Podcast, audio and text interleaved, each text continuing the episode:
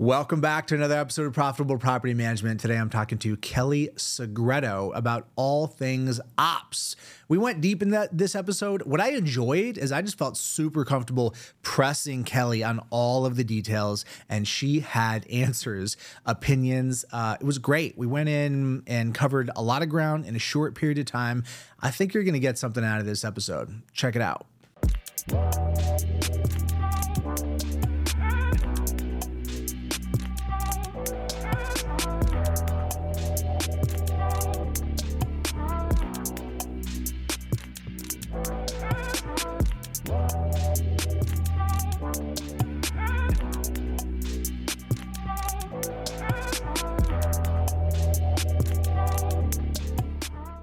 Welcome to another episode of the Profitable Property Management Podcast. I'm your host, Jordan Muela, and today I'm talking to Kelli Segreto. Kelli, thanks for coming on. Thanks for having me. Excited to hear a little bit about your background. Let's start here. Where were you born? Oh gosh. Um, I was born in San Jose, California. Okay, and how long how long did you stay there for? Did you stick around? A gazillion years. I was in California in the Bay Area until 2016. I took a little stint in Arizona, but um, mostly the Bay Area. Okay. What was your first introduction to residential property management? That actually came on the general contractor side. So, my ex and I ran a general contracting business, and our predominant client was a property management company that would take on slumlord properties and then get them back up to a standard that they could rent them. And so, got my first taste of it there and then transitioned into that was in Arizona, and then moved back to California to do multifamily. Okay, great. That's a great vantage point. Let's go with that. What was your impression of property managers as a vendor? Um, thankfully, the the property manager that I was working with was very organized and was very good at what he did. That isn't always the case, but my impression was that they were hardworking, that they had um, a great perspective of the value of property and an understanding that you do have to find a basic quality back in the property before you can find tenants. And so it was actually a really positive experience for me working with that particular property manager. And in terms of the dynamics of like what made for a good working relationship, you know, what what came up as like the things that were just the obvious drivers of a good vendor PM relationship? Communication, understanding what they net they understanding what they needed so that we could meet that need. Um, I think a lot of times, if you don't have proper expectations set and you're not speaking the same language, a lot of times things go haywire before you have an opportunity to really create a good experience. So, for us on the vendor side, it was really helpful to have a very clear picture of what they wanted the product to be so that we could then meet that expectation. And you said it was construction, is that right? Or general contracting? General contracting. So we we handled everything from the estimate to the completed project and did all of the the work. So learned how to do all drywall and plumbing and electrical and refinish floors. Sometimes the first thing we had to do for these slumlord run properties was secure the property. So put new windows, put functioning doors back in, replace all of the locks. Um, it was a good education period in my career. So reno rehab, but like short of full blown construction. Correct. Yeah. Got it. Okay. So you mentioned you transition, and then from there, the next jump for you was property management. So I moved up to um, back up to the Bay Area in California, and young family. I had a 18 month old and was pregnant with number two, and we needed a place to live and we needed an income. And it was actually my ex sister in law that mentioned apartment managing as a potential way to get into a place to live and have a salary pretty quickly. And so we started looking at those opportunities. Having come from working with property managers, having the background of construction and that kind of piece, we were able to find a position that um, was considered what they called a pod position in multifamily, where I covered the management side and my ex covered the maintenance side of property management in uh, multifamily communities. What was the size of the multifamily communities? So these were small to mid level properties. The property that we lived on site with was only 34 doors. Um, over the next couple of years, I ended up adding additional properties to my portfolio At the largest, I think I was running 225, but they were all small properties that were spread out in the neighborhood. Um, in California, there's a specific rule that if you have 16 doors or more, you have to have someone living on site. So that's very unique to California in the way that you have to run property management. What's the fundamental difference between multi and single family in your perspective? Oh man, fundamental difference. Um, there's a lot of differences. I would say, in a lot of ways, the multifamily industry has already found a way to be able to create great experiences for their owners and for their residents. They're looking at this from a commercial standpoint. So when they're working with their owners, they're already investor focused a lot of the time. Whereas in the single family, you get a lot more DIY, you get a lot more accidental landlords, you get a lot more of the more immature property owners, or not necessarily immature, but um, non strategic property owners. Um, in multifamily, while you get some of that in the small, small multifamily, once you start getting into 60, 80 properties, um, a lot of times you're, you're shifting over to somebody that is more investor focused. And on the resident side, because you have everyone living in the same area, you're able to have community events and competitions and create a very different experience to scale. So you can do a lot more for your residents for a lower cost. And I think that the multifamily industry has really, especially larger players in the multifamily industry, has have really been able to create a wonderful experience for their residents and add a lot of value. Um, single family is getting there, but because they're scattered site, it's so much harder to achieve. So I think that there's you know there's pros and cons to both sides. Um, I think we're going to see a lot more of the multifamily traits infused into single family over time as we mature as an industry. I feel like the the multifamily has been a business longer than single family mm-hmm. management has been. So we've got some catching up to do. What's the some of the bleeding edge? What are some of the opportunities you see of ideas to port from multi to single? Continued resident experience. I think we're just on the edge of what you can do to create a really stellar customer experience and owner experience, being more savvy on the investor side, understanding how to analyze a deal, how to present new opportunities to your owner, deeper reporting and understanding of reporting and education for our owners. So you've described it as maturity, which makes sense to me, but I also think mm-hmm. about incentives. What mm-hmm. would be different about the incentives in single family versus multifamily that it would not be more obvious for there to be just as much interest in optimizing for resident experience, for example? Not sure how to answer that. Me either. That's why I asked. um, you know, the free market does its thing. Like, why is it just not obvious? Why is it? Why is it not more obvious that residential residential experience would be a thing to really juice and optimize?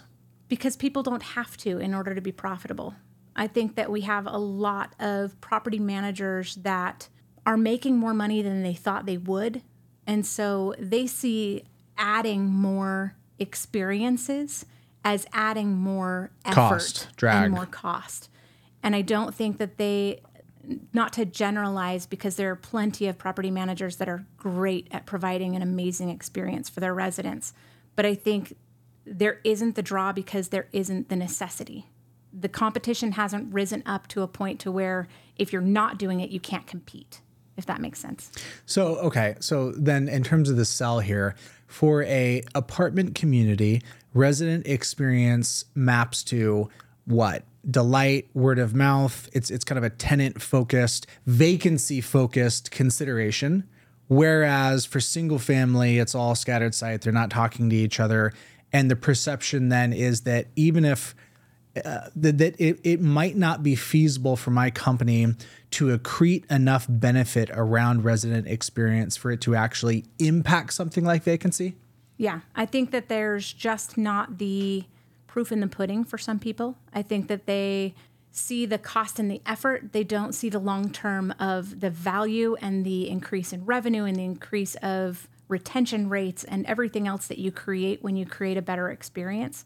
I don't think they're thinking that far in advance. And I think culturally, a lot of people aren't planning in advance anymore um, like we used to.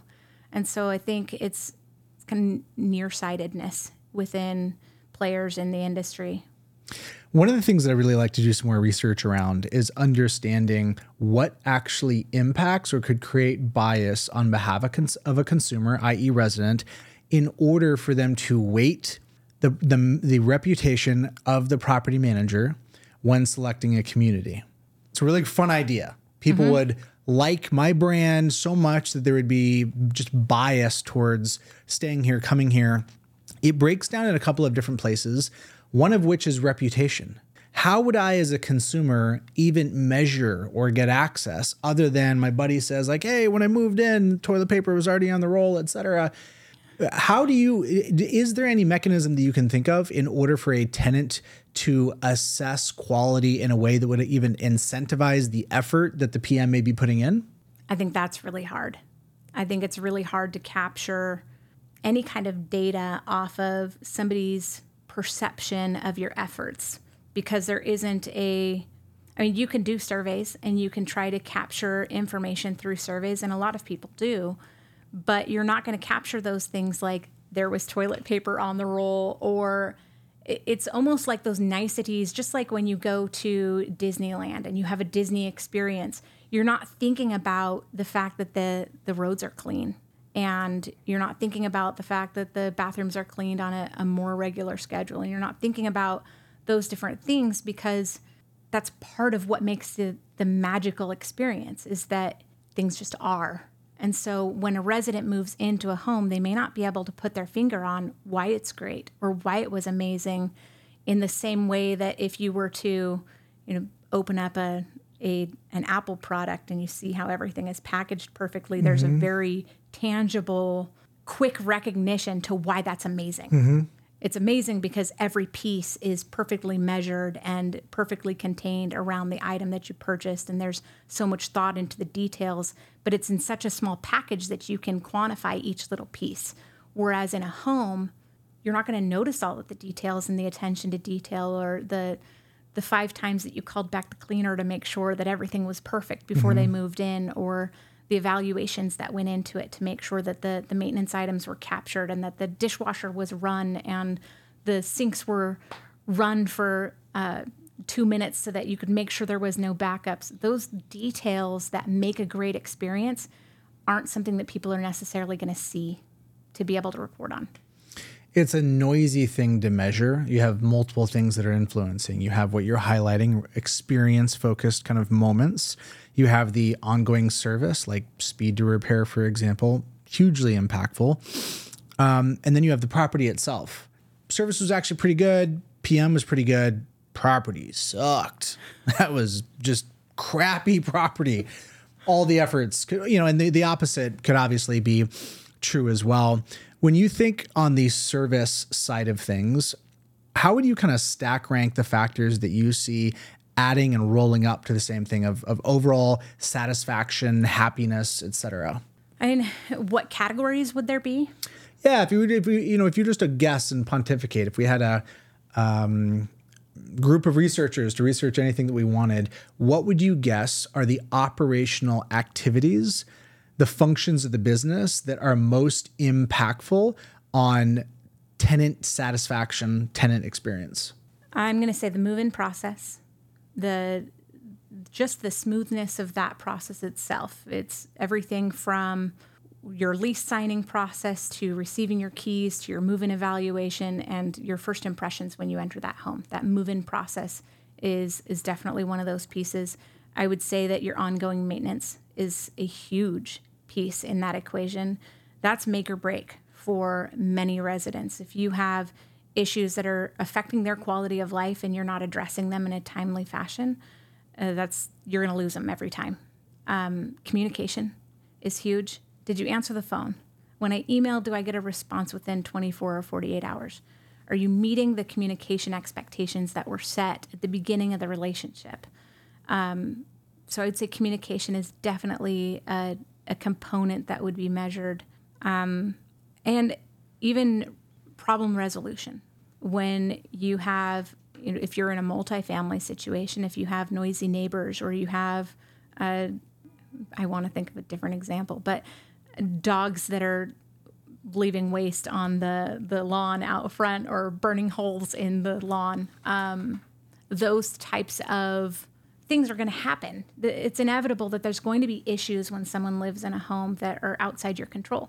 But how do you problem solve them? How do you resolve them? How do you communicate that resolution? You know, I have an example when I was in Menlo Park, California, doing multifamily.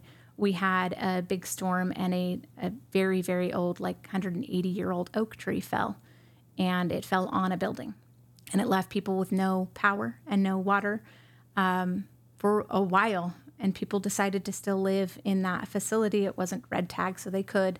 But our overabundance of communication and setting expectations that were not only met but exceeded changed the way that people felt about that experience. Mm. And so it shaped you know residents that went on to stay longer than they maybe would have mm-hmm. had that experience been poor. Mm. So I think the problem resolution is a big part of that as well. I'd like to like to talk a little bit about policy. Policy is above process, mm-hmm. meaning great processes can't fix bad policies. Good policies can make your processes fundamentally easier. Mm-hmm. When you think about what great policies look like as juxtaposed against those which are tend to drive some dysfunction, what comes to mind for you? And let's start with with owner facing. What are some policy frameworks that you think people should be mindful of? Um, oh geez. Policy wise, I would say having clear documented policy would be the first place that I would start. I think many property management companies that I come into have no policies and procedures manuals. They have no groundwork to which their foundation was laid. And so, just to start as a baseline for any policy, having documented written policies for your company is a very important piece. Um, breaking that down into categories owners residents maintenance all of these different pieces of the business is then important so that it's able to be navigated it's able to be referenced it's able to be followed through with. With owners i like to he- keep a really high standard for communication always and have expectations that uh, we're going to respond to our owners within six hours or within the next business day. Those pieces are very important and so having an emphasis to where it's actually backed in your policy is really important. I would say um, another policy that I like to hold is proactive milestones with our owner. So we have a proactive um, approach to how we want to make sure they understand the financials of their business. So our policy for that would be that we make sure that all of our staff is educated and trained in how to speak to the IRR or the cap rate of a property or how to help an, an owner investor understand the maintenance breakdown of what that cost was and the reason for that cost. But it's a policy of training and education at a higher level for our staff that's going to be speaking with an owner. Um, along the same lines, policy that we have one point of contact for our owner clients because I don't want my owner to have to go through a Rolodex of who they should be talking to and try to find the right person. So, having that policy in place to where if a communication comes in, it's known that there is a, a set person that handles those communications. How does that impact de- departmental versus portfolio? It's still a set person. Whether your portfolio is broken up to where you have different properties that are under um, different portfolio, it goes to whoever that portfolio manager, your property manager is. If it's departmental, you're normally going to have an owner relations or a combined relations manager uh, or general manager that would still be a point person. But I like to have really clear guidelines of who is the owner of each responsibility in a business because if you have no ownership, you have no accountability. And if you have no accountability, you have chaos. Mm-hmm. And so having clear understanding of roles, responsibilities, and ownership of each task is important. What about policies that relate to alignment between the owner and the PM? Sometimes incentives get misaligned and you get wonky behavior. Maintenance is something that comes to mind, right? When you find out that you're dealing with a client that really doesn't want to fix stuff and they really don't actually have the money, what policies are wise to put in place there to drive alignment? Actually, I had a client that I was just talking to about this this week. Um, one of the policies I really like to have is a property standard. And that property standard is as a team, we have decided that this is the standard of the property that we will put to market. This is the caliber of the materials that need to be used when we do replacements. This is the function of the different appliances that we have in the home. This is the, you know, the property standard that the staff mm. all agrees with. They all get an input when we're creating it to be able to say, hey, these are the things that we come across in our roles so that we can build a property standard everyone can be comfortable with and everyone can live by. And I say that because that then is presented during the property management agreement phase to where you're presenting to the owner this is our property standard. Whether we do the maintenance, whether you do the maintenance, regardless of who does it, a property needs to meet this standard before we're willing to put it to market mm, for you. Mm. If that takes longer because you want to do it, that's fine, but we're going to do a property evaluation at the end to make sure that the property meets standard because we're putting our brand and our name on that property when we put it to market. And so we have a caliber and a standard that we want to hold to in how we're perceived. Because if somebody wants to rent from, you know, XYZ property management, they should know what to expect from one of our properties, regardless of who our owners are. And I think if you set that expectation from the very beginning with your owner clients, it removes a lot of hurdles because then it's a recall, not an introduction of a new idea at the time of turnover or at the time of onboarding a new property. How does that thinking map to vendors? My cousin Ralph said he can do it cheaper. So we're always going to have those owners that come at us and say, you know, I have all my own vendors, or my brother is a contractor, or any number of those things that we've heard from our our owner clients. And the reality is, I normally try to hedge off that feeling of I want to do my own maintenance. I think that is a very slippery slope when you start going down that road of letting owners handle their own maintenance. So that communication in the beginning is okay, cool, you want to do the maintenance, you can take all of the maintenance. So if we're carving out maintenance from us, that means that emergency maintenance, phone calls, work orders, everything is coming to you. What's the contact number you'd like us to provide the residents so that they can handle that for you? Right? I don't imagine there's a lot of uptake on that. I would. there's not. Um, but I don't want to ever be in the business of having my staff not able to handle a request or field a request because They've now got to talk to the owner. The owner's going to send their brother. Their brother doesn't respond. It's now been two weeks. Now it's been three weeks. Maybe there's a habitability concern. It puts you in potentially liable situation because you're not you're not upholding your legal responsibility to your residents and to code in some of these situations because you're waiting on you know oh, upholding your other legal responsibilities to your owner who you've now made an agreement that they get to handle maintenance so having that conversation a lot of times they'll say no no no i don't i don't want to do that. And then you can talk through your value proposition of why you handle the maintenance and why you take all of the calls and educate them on what that actually means.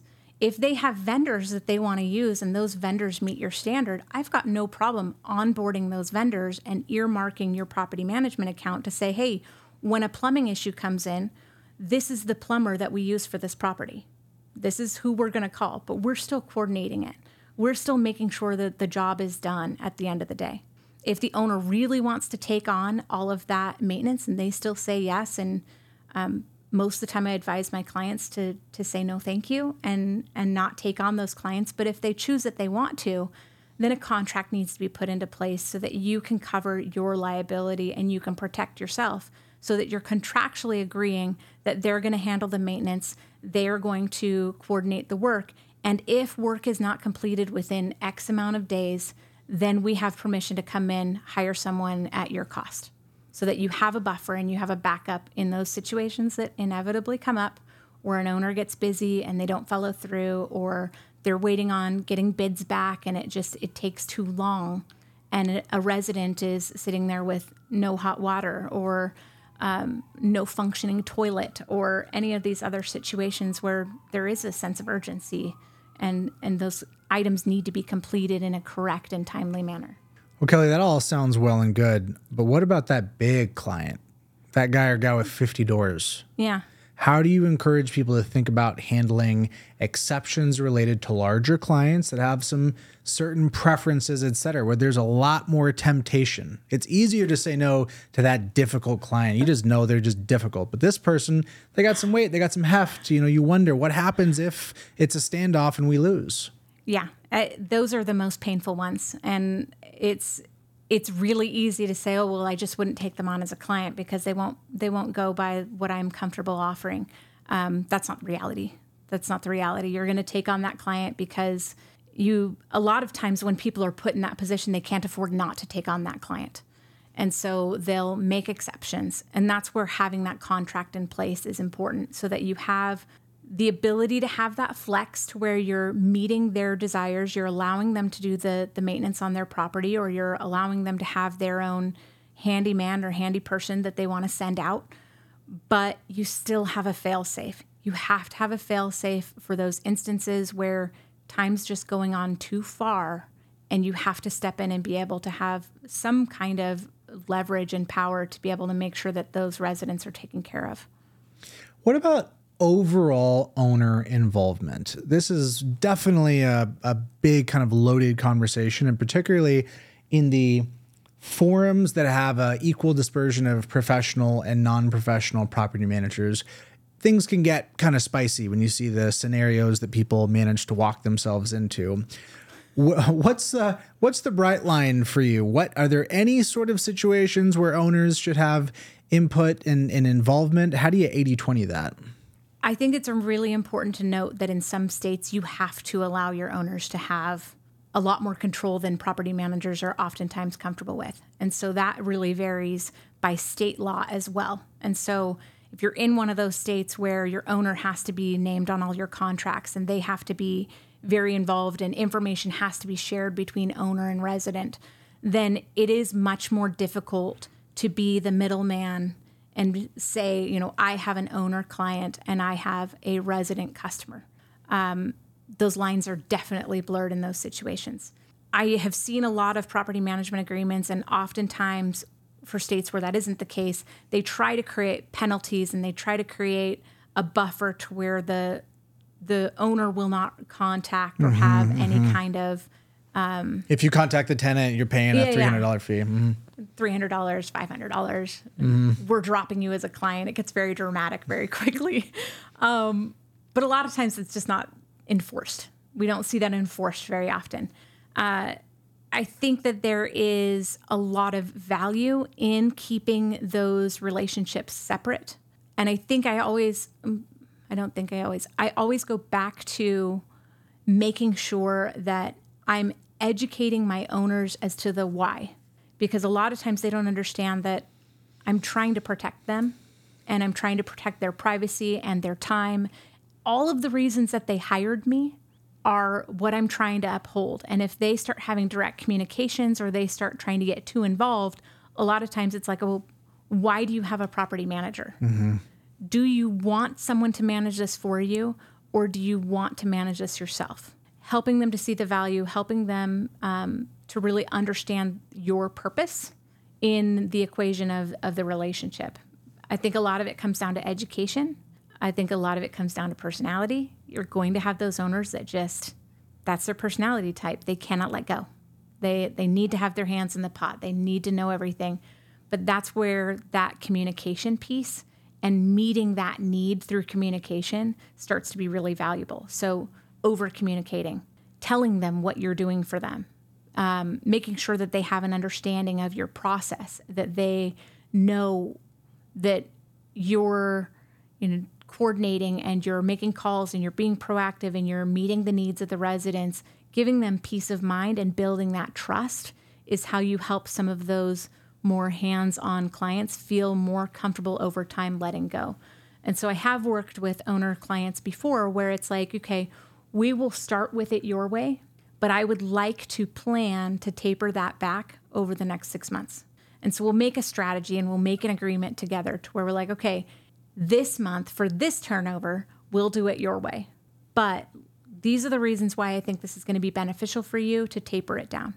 And then for the next one, you're tapering it back a little bit so that you're you're building that trust over time so that you can get their buy-in Uh, nobody's just going to rip off the band aid and, and stop worrying about the property. But if you have communication, you have expectations, and you have a plan in place, it, it sometimes eases those communications. You mentioned the example of a fee that isn't billed, and it was a somewhat squirrely example of a owner contacting a tenant. That's going to happen a lot less than the vast majority of, of fees that are part of the, the fee surface area. Mm-hmm. What feedback do you have about this general problem of fees not being enforced? Legitimate, good fees that are foundational to the business and they're on the books, and we had the potentially confrontational conversation with the owner. That's what we should be billing, but we ain't quite billing it all. More common than folks would think, not frequently audited in great granular detail. What have you seen there? What have you experienced? Process, process, process. The only way that you consistently capture those fees is if you have a standardized, digitized process that everybody follows in your organization. Gives you the visibility into the day to day, but it also allows you to build those steps in. So when you have a lease renewal, the lease renewal fees are going out. When you have a new move in, you're making sure and you have checks and balances to be able to check against to make sure that the pet fees were added and you know the resident benefit package that was opted into was calculated for and added into their ledger. Without that process you will always have things slip through the cracks. That's just the reality. I'm a huge proponent for process. It's a, a large part of what i do with a lot of my clients is build out their detailed digitized props, processes. And i'm i have to be honest in that when I first started doing that, which was back in 2015, I worked for Real Property Management and was a, an operations manager for them. Uh, they put me to the task of finding a task management solution, creating it, and then launching it to their franchisees and getting their buy in, doing the full implementation, managing that program. I built all of those SOPs and then created this process and this project for, for the company. Um, initially I was not on board because I had worked in property management for years and was like, nobody wants to do this. Nobody wants this extra step of going into this other technology, add another thing to the tech stack, and have to mark these things off. Well, that was 2015. The way that those processes were built, we were using a program that it wasn't intended to be used as a templated process program. It was more of a task manager. And so the technology has come a long way since then. You have tools like LeadSimple that you now can build out your processes in a very uh, clean and easy way. It's broken out into sections and allows automations and integrations and all these other tools that we didn't have in 2015. So, my perception of that in 2015 was n- no property manager is going to do this, mm-hmm. no staff member is going to do this they're going to hate it. But now it's kind of crazy because it's a huge part of what I do is I help people identify their standard operation procedures, help them digitize them, help mm, them launch mm, it in their business, mm. get the buy-in with their staff and really help them to understand the value of not letting any of those things slip through the cracks. If you have a standardized process that everyone follows, you get data into the day-to-day of your operations you get visibility. So if I want to be on a beach for a month and make sure that my operations are still running, I can log in and I can see what's happening in my office. But it also just gives that checks and balances to make sure that fees are being charged, people are are doing what they're supposed to be doing to make sure that that experience is consistent and you're covering your liability in a different way because you can then say I have documentation that shows that I treated every single one of my residents and my owners exactly the same. Fair housing, what are you going to do with that? Because I can show the consistency, and consistency is what matters.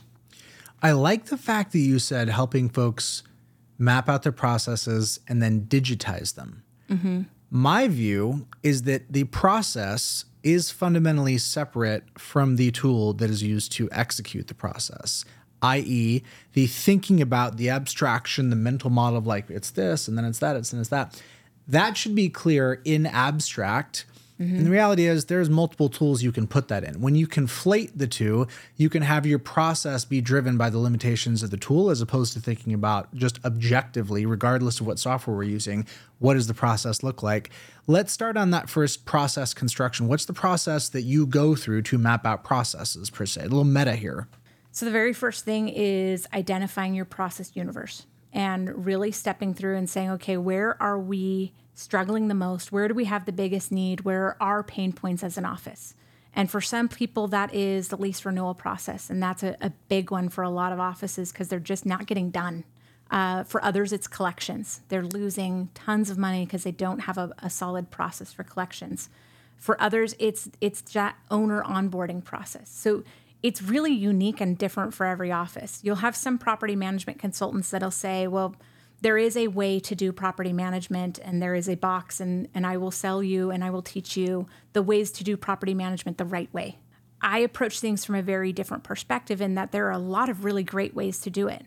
Every business is at a different point in their maturity, in their tools, in their uh, really their profitability and their ability to finance the the tools, the people, all of these different pieces. And so the first step to that is really identifying the universe that they need for their operation and then prioritizing which process needs to come first. Which one's going to be the biggest help to increase the quality of life for my staff? What's going to be the biggest help to increase my profitability or to make sure that we're we're setting things up properly from the beginning. Maybe that's your onboarding. Um, so, really establishing what the universe looks like and then prioritizing that universe. And who should be involved in that conversation? All of your decision makers. Um, I pull in, so if you have a just a, an owner and he's got one assistant, then the owner is making the ultimate decisions um, with the help of their their one employee. I really feel like this is a collaborative event most of the times because if you're not doing all of the tasks in the day to day, you may not have, you might have blinders. You might have spots that you're not aware of that are really bleeding that your staff will have more visibility into. So if you're a larger organization, start with a team meeting, start fleshing out just what are our issues. Big proponent for issues lists and going through and establishing and having everyone have a voice to be able to have their voice heard in what the issues are that they're encountering because it's a lot of times eye opening to figure out. You know, I have had so many business owners that are like, I didn't know that was a problem. I thought that part was fine. Mm-hmm. I thought we were great over there. And so, including the whole team and letting them be part of that discussion not only helps you figure out where that need is and establish that universe, but it also helps with the buy in mm. of adopting a new program that is really going to be up to them to run. Mm-hmm. 100%. So, and what I find commonly is not seen or appreciated is that staff members can absolutely sabotage the adoption and particularly for owners that are really hands off and they're really distant. I've been in a couple of calls where I remember the owner effectively saying, I can't audit this situation. I'm too far from day to day ops. What I know is so and so, my staff member says it's not working. You know, we go in there, we see what's going on, and we can tell that they really didn't even try. But if you're far from it, it's hard to audit what's really going on. When you think about rollout and adoption, where things break down and what set of circumstances allow adoptions to work really well, what, what's the, the hit list that you've seen? Buy in is number one. Uh, if you don't have your team behind you and they don't understand the why of why you're implementing a new program or a new tool or a new process or a new policy, uh, it's going to fail before it even starts. That's how, how, often do you deal with folks that are just skeptical around buy-in? Uh, daily. so walk me walk me through that that that that pitch. I mean, I've heard everything from I already know how to do my job. I don't need software. Thanks. Yes. Are you secretly trying to fire me? Is this an attempt to outsource my role? Why are you micromanaging me? The list goes on. Mm-hmm. What have you found is like the most um, compelling way to approach this conversation to communicate how they will get value? Not the business or the business owner, but they will benefit. So I do these team meetings all the time. And I because I see tremendous value in just airing the concerns in the beginning. The, Get it all out there. the best way to start it out is just to be completely open. And sometimes that means that the owner of the business isn't in the room when you're having those conversations. I'll, I'll, I'll normally do a team meeting where everybody, we're presenting the idea, we're talking through it, we're saying, anyone have any questions? There's good, bad, ugly to everything. And I want to hear the ugly first. Tell me all the things you're worried about. And sometimes you'll get engagement and you'll get those personality types that are like, let me tell you why this is stupid. But most of the time, it just prompts and starts the idea. And then I'll pull people into one on ones to get their real feedback. And it's about building rapport and comfort with people enough to where they can openly and transparently just have a dialogue with you. And that doesn't happen immediately. I have I have found that the way that I approach things, I guess, with humor and with um, I don't know, just honesty, removes a lot of barriers. And so I've had very open, transparent conversations. I had somebody say I was going to quit last week. I was going to quit last week, and this I'm not sure if this is a good thing for us or if this is a bad thing for us. So help me figure it out because I need to know if I'm putting in my notice today. Business owner thought everything was great. And so it's, I think a lot of times it is really helpful to have an outside person be part of that integration process because not every employee has been in a culture that they've felt that safety in sharing their ideas openly. And so having a partner come in, a third party that people are like, well, I can just talk to you. I can just, I can just tell you things and it's going to stay in this room. Well, yeah, generally the feedback's going to go back to the owner, but it's not going to have your name attached to it. People are much more open to share. And the more of those concerns and issues and hurdles you can identify early, the more you can mitigate them. You can talk through it. You can bring in examples or tools or build out portions of a process or give a demo of a new tool, whether it's a, a new property management software or a new CRM. There's a lot of different tools in the industry that we do implementations on. And the more that you can demystify it, the more that you're going to be able to overcome the hurdles. But if you don't know what they are in the first place, you're you're going to be kind of stuck. What does it look like to incorporate feedback 12 months after it was built when you added another 100 units and it kind of broke as growth tends to do? What does it look like to have to have an ongoing iterative feedback loop? I find that folks are somewhat enamored with the idea of of getting it done and like I mm-hmm. built it and it's done and it's like this sense of finality that kind of doesn't actually exist as time goes on and entropy happens. a lot of that is expectations from the beginning. If you're going into something and you're like, we're going to build it and then it's going to be good forever, wrong expectation. Because technology inherently is always changing. This industry is always changing. You are never going to implement something, whether it's digitally or on paper, that will never get to be touched again. That's just not the reality of property management.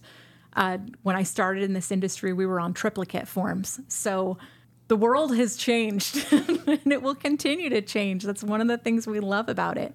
So I think having those conversations early and setting the expect the expectations with your team is vital to the longevity of that program as well. So you can say, we're going to set this up, we're going to get it how we want it, but we're going to continue. This is a living, breathing document. This is a living, breathing process. This is a living, breathing email campaign, whatever it may be, you're setting that expectation that this isn't a forever set it and forget it kind of product. This is a a product that will continue to grow with us. And there might be hurdles and we're we're going to overcome them when they come, so let's just keep that communication. Uh, I like having an ongoing issues list for technology. So if you have an ongoing team spreadsheet that is for your issues list, I have a separate sheet that is whatever the tool is that we're working in. So if it's you know a property management software that we just onboarded into or a CRM we just onboarded into, we'll have a separate tab for issues so people can say, "Hey, on the page for this, this is the issue that I came across." And so in our team meetings, I, I like EOS. I do EOS implementations, and so I, I like level ten meetings.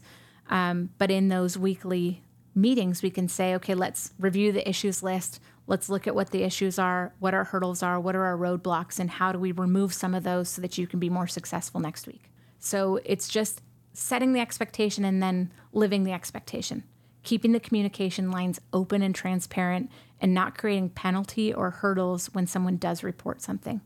I love that you keyed in on setting expectations up front. How does that apply to expectations around the overall capabilities of the technology?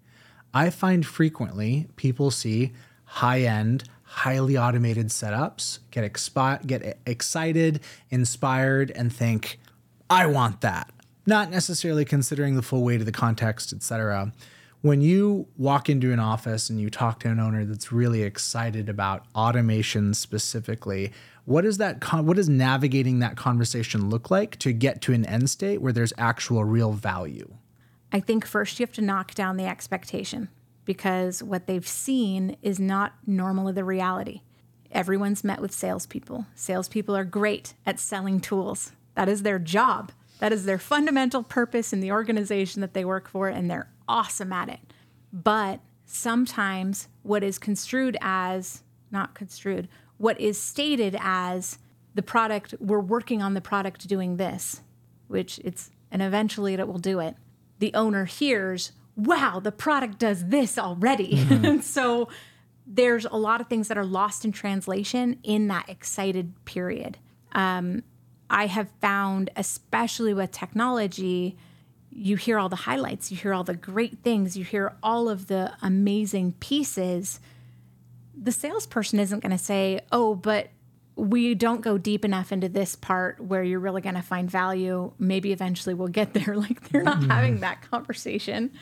So I think having, again, I go back to having an opportunity to say, hey, I would like to speak to several of your clients that you are already working with. So talking to the technology company and saying, hey, I'd like to speak with a couple of your clients that you had great success with. And I'd like to speak to a couple of your clients that have not been happy because I want a more full picture of what we're looking at. Is this really as great as advertised? Or are there limitations that I still might sign up, but I need to know what they are? I really wish that salespeople would just be more honest from the get go and it would curb your need for that step, but that's not their job. Their job is to sell. Um, too often we don't follow through and get a big picture by talking to real life examples and, and use cases. Hmm. Or we only talk to the, the top performer in that technology or the person that is most happy about it um, we're forgetting to to do our due diligence and talk to those who maybe didn't have a positive experience. Can you give me an example of compelling, practical, useful automation, as well as an example of El Dorado that people have chased after and you frequently see? Just it's uh, more complexity than is actually worthwhile. Um, yes, I recently retooled a workflow that was overly complicated, which meant that there were steps that were hidden and contingent upon Zapier fields populating before the next step would show, but Zapier has a delay. And so you were waiting on something to populate that wasn't going to populate for 15 minutes before you could move on to the next step. And it was overly complex. So I think some of those um, niceties that are bells and whistles in some of these softwares that exist are over the top, they're not useful. And so, practical example, I I have this workflow.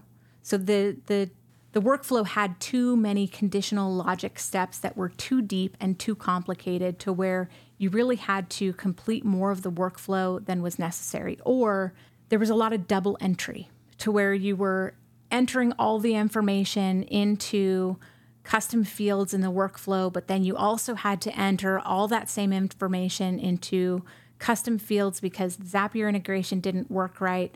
It, there's too much double entry. Um, so I think places where automation really shines is things like templated documents that you can have your your text fields populate into your templated document, send that templated document out for signature. You can then have that signed document come back into a, a Google folder or an Outlook folder without you having to, to do anything with it. Um, super valuable automations that are just the busy work, the little things that make your life easier because you don't have to do them anymore. Creation of folders, um, DocuSign signatures being sent out as part of your process. Those kind of automations are truly valuable. Whereas some of the other automations, like zapping a bunch of information from your workflow into a Excel spreadsheet that no one's ever going to look at because you could. Mm-hmm. There's a difference between purpose driven and I did it because I could. so when I'm looking at a process, I want to make it as simple and as clean as possible. So if I don't need automation, I'm not going to use automation.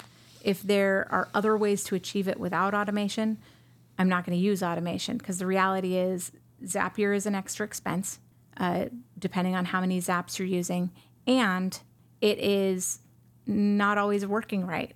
Sometimes it breaks. Sometimes zaps don't go through or they get stalled out because a, a word wasn't exactly the same in point A and point B. So there's a lot of um, opportunity for failure the more automation you use in a process. And so I like to simplify wherever possible. What would you say to somebody that is expressing fatigue from using multiple pieces of software? The extreme version of that was shouldn't I be able to do all of this in my PMS? that comes up from time to time. I hear that. All of the time. Particularly as uh, PMS has an ever expanding suite of offerings, et cetera. What justifies multiple logins, learning new things, data bridges, et cetera? The reality is that there is no property management software that exists today that goes deep enough into the many components that a property manager needs to be able to run a sophisticated, technology savvy property management company. You have lots of examples of software uh, that are trying to do some of these uh, inspections, which I call evaluations for lots of reasons, but uh, your evaluations that are that are trying to be captured in some of the software doesn't go deep enough. It doesn't do the communication or allow residents to do those evaluations. It doesn't allow for you to create estimates off of those evaluations. There's there's pieces that are missing in the PMS software. Reality is property management software is accounting software that also has other features. In a lot of cases, that's its core. That's what it's good at. That's what it's supposed to do.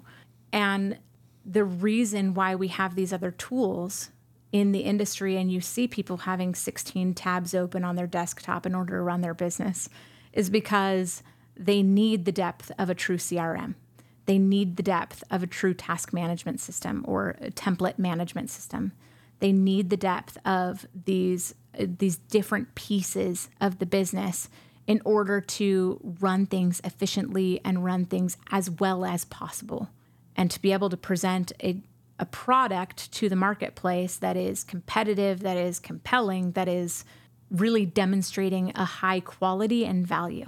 Do I wish that one software would do everything? Yes, so badly. I've wanted it for so long. Keep waiting. But the reality is, um, I, I kind of had an opportunity to start exploring a software side of of career path and decided that I don't love coding. Um, but I did get into UX and UI a little bit and started learning a lot of the principles of of design in technology, um, and learned enough of the fundamentals of APIs and how they work and everything else to to have a respect for it. Uh, the reality is that a property management software does not typically have the funding and the ability to maintain the depth that would be required in each of those verticals to still be a profitable company as a singular company. You can only raise your fees so high before property managers are going to choose somebody else and they're going to decide that those pieces that you're adding on aren't valuable. You've seen companies like Appfolio that have like a leasing add-on and a maintenance add-on that you can add to the the base. And so I think there there's companies that are trying to be competitive in those places, but you can't compete with someone that that's their singular focus. If you have a, a tool that is a CRM, it is a CRM, and so they can go deep into being a CRM. Uh, same thing with all these other verticals, your evaluation software. They can go deep into being the best they can be in that piece. so they're not having to, to bifurcate their resources in order to make it happen. You're really making the case for partnerships and integrations. I am. If there's one piece, if one piece of software isn't going to do everything, then what you need is best in class software is to talk as functionally and well as they can. We've obviously some seen some movement in the industry. If you could change, you know, typically my question is if you could, could change one thing about property management, what would it, what, what would it be? I want to ask you if you could change one thing about the tech landscape in property management, what would it be? I would love, love, love, love to see more partnerships going with true integrations and not just APIs. APIs aren't always great and they're very limited at times in the endpoints that are made available or the capabilities and it's not apples to apples all the time in what you can do with your different partners and you're still having to have a login and you know a, a different platform that you're you're going to at times whereas with an integration you can have a button featured in that property management software that does the function that you need it to in another software, have a pop up window that stays natively in that software. Um, I would love to see more collaboration and integration. I'm starting to see some of those API partnerships go proprietary, which is. Can you explain what that means? Yeah. So it basically means that a, a, company, a property management software will say, yes, we'll allow you to build an API to our platform, and we won't allow anyone else in your category that same access. And so they're creating a relationship that is then Kingmaker. Yep. And so I don't love that because, again, I don't think that there's one right way to do everything. I think that there's a lot of right ways to do property management, and it's going to be different regionally and it's going to be different um, personality type and it's going to be different client base. Uh, there's a lot of differences. I have kind of a unique view in that I have I have worked in property management and touched property management in all 50 states and in six different countries. And so I know that there is no one way or one partnership that's going to work for everyone. So when I start seeing some partners making those decisions, it's like, ah, don't do that. Please don't do that. Make it accessible. Every every vendor is going to appeal to a different person, just like a consultant is going to appeal to a different person or a property manager is going to appeal to a different person. There is no just one right person, one right personality type for everyone. So leave those partnerships open. Don't be afraid to compete. The good news is that in the end, the market wins. And as this deconstruction of what is traditionally made up PM continues to happen, deconstruction meaning you have much more verticalization within the vertical. You have it's turning into a stack of Legos that people mm. are able to construct on their own. I firmly believe that the progress that we've seen thus far wasn't a function of charity, altruism, benevolence. It was market demand. And the market is going to keep demanding this more capital is going to come into this space to push us forward towards this open, cooperative, free market paradigm. So I think it's I think it's yeah, I think it's um, coming, but you just can't know when exactly the timeline is going to be. Kelli, if folks want to find out more about the consulting work that you do, what's the best place for them to go? They can go to my website, ksegretto.com. I appreciate you coming on. It's great riffing with you. You as well. Thank you. Until next time. That's it for this episode. Hope you enjoyed it. You can check out other episodes along the way. If you're watching this on YouTube, appreciate a subscribe. Any comments, I'm always here to engage. If you're listening on an audio platform, would really appreciate a review. It's a great way to help other people find out about the show.